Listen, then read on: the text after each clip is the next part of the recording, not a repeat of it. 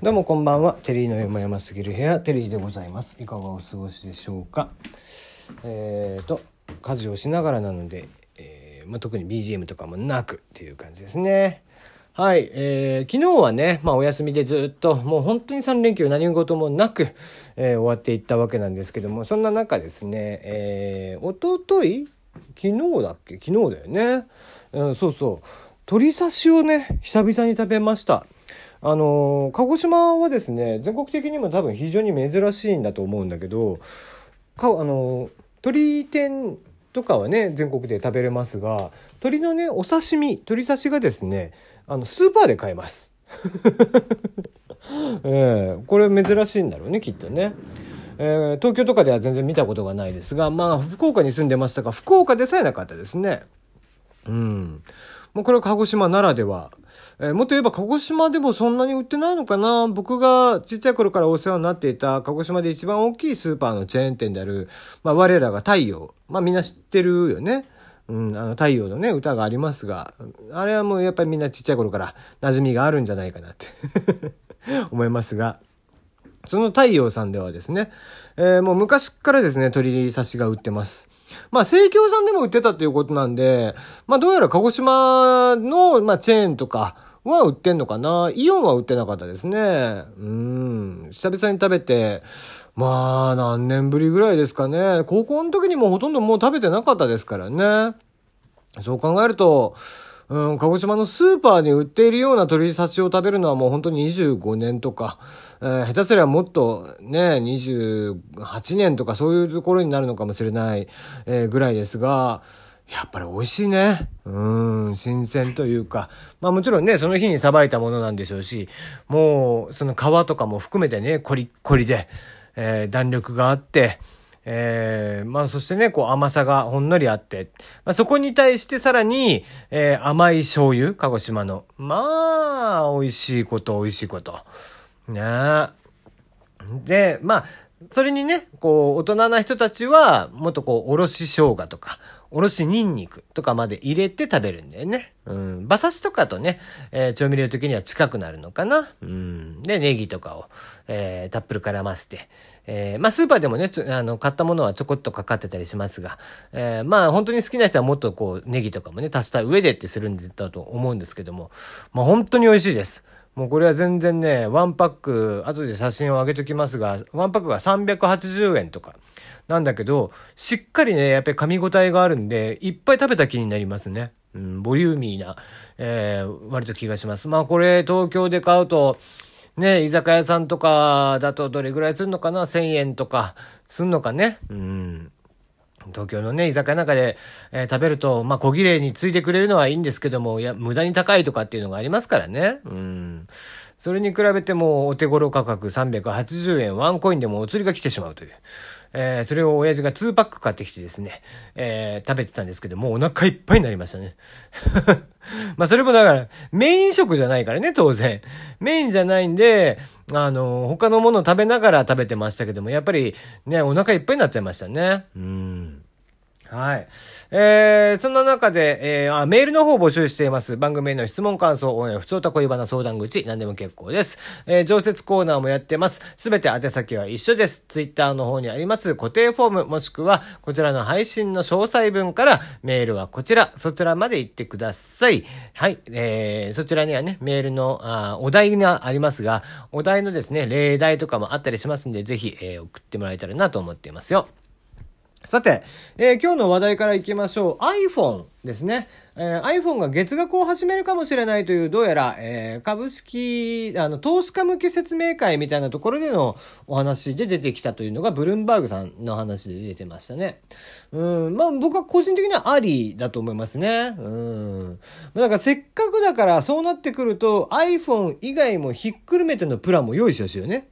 やっぱり。だから iPhone だけだったら、例えばそうね、えっ、と、今の iPhone が12、3万、あ高いものだと14万とかするのか。だからね、えー最上位機種とかで月額6000円ぐらい。ね、そしたらまあ年間7万2千円、えー、14万するわけですから、まあまあ14万ぐらいだよね。うん、7万2千、14万4千か。えーとかっていう話になるわけで。で、それプラスさ、せっかくだから、もうこれはもうアップルブランド総出でやってほしいよね。だから Mac つけましょう。ね。えー、まあ僕は MacBook Pro ぐらいがいいので、MacBook Pro。それに、えー、AirPods、えー、Pro ですかね。えー、そして Apple Watch までつけて、全部合わせて、月額が2万2千円。どう？どうって どうって言われてもって話だろうけどね。うん。これぐらいの値段だったらよくない？割とね。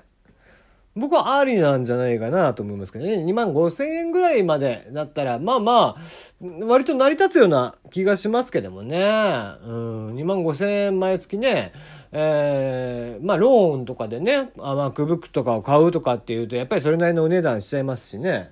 えー、それよりは、こう、サブスクリプションモデルね。えー、それで常に最新のものに変えられる。まあ、例えば2年で新しいものに変えられますよとかっていう風にしてくれたらさ、まあ結構需要が高いと思うんだよね、俺的には。うん。まあ、やっぱり MacBook なんかもね、やっぱり最新のもの使いたいし、僕も。もう僕が持ってる MacBook も、えー、何年だ？もう4年弱ぐらい？うん、になりますからね。もうさすがにこう、一回僕が焼酎の水割りを飲ませてしまってるんでね。そういうこともあるからなのか、ちょっと動きも遅くなってきてますよ。まあ、最近はね、こう、ブラウザとかね、いろんなもの見てても、やっぱり一個一個のサイトのね、重さが違ったりだとか、あと動画サイトなんかもね、えー、画質をそん変えられたりとかそういうとこもあるけど、やっぱり重いんでね、結構。でそういうことを考えると、まあ、常に最新の、えー、iPhone であったり、MacBook であったりっていうものを使えるっていうのはすごく大きい気がしますよね。うん。で、これなんで月額かっていうと、やっぱりこの下取りっていうのは今もしてますけども、その下取りに関しても月額にした方が、まあもちろんこの交換で月額で最新のものに変えられるよってした方がさ、その下取りもしやすいわけじゃん。今までは、えー、それをね、中古で、えー、サードパーティーと言ってしまえば分かりづらいか、えー、一般の業者さんに売られてしまったりとかするとさ、やっぱり中古市場に流れてしまって、そっちを買われてしまうと。いうぐらいだったら、もう強制的に月額とかを組んでしまって、で、え、強制的に交換をさせてしまう。新しいものに変えさせてしまう。で、した方が、まあ、アップル側としても、今はね、100%、えー、ほとんど、え、リサイクルの素材で使ってますよっていうことを歌ってますんで、そういった意味合いでもね、えー、非常にリサイクルがしやすい、えー、回収がしやすいっていう話にもなってくる。まあ、アップルなんかはね、必ず下取りプログラムっていうのをやってますからね。うん。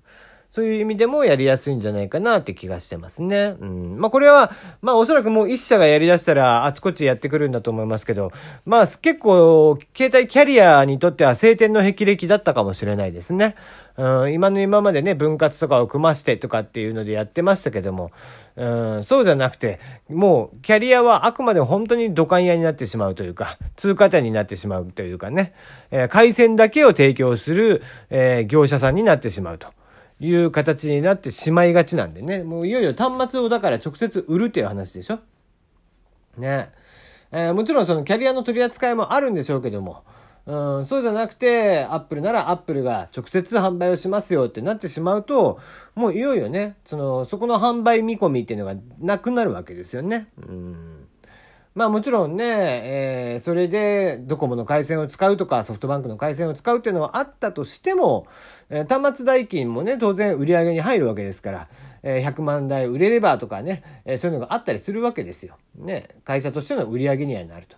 えー、そうした中でなかなかね、えー、まあ、直接キャリアが、うんを通さずに売ってしまって、ってすると、どうしてもそのね、えー、売上比率というのが下がってしまうというのがあって結構キャリアにとっても大きな痛手なんじゃないかなという気はしていますね。はい。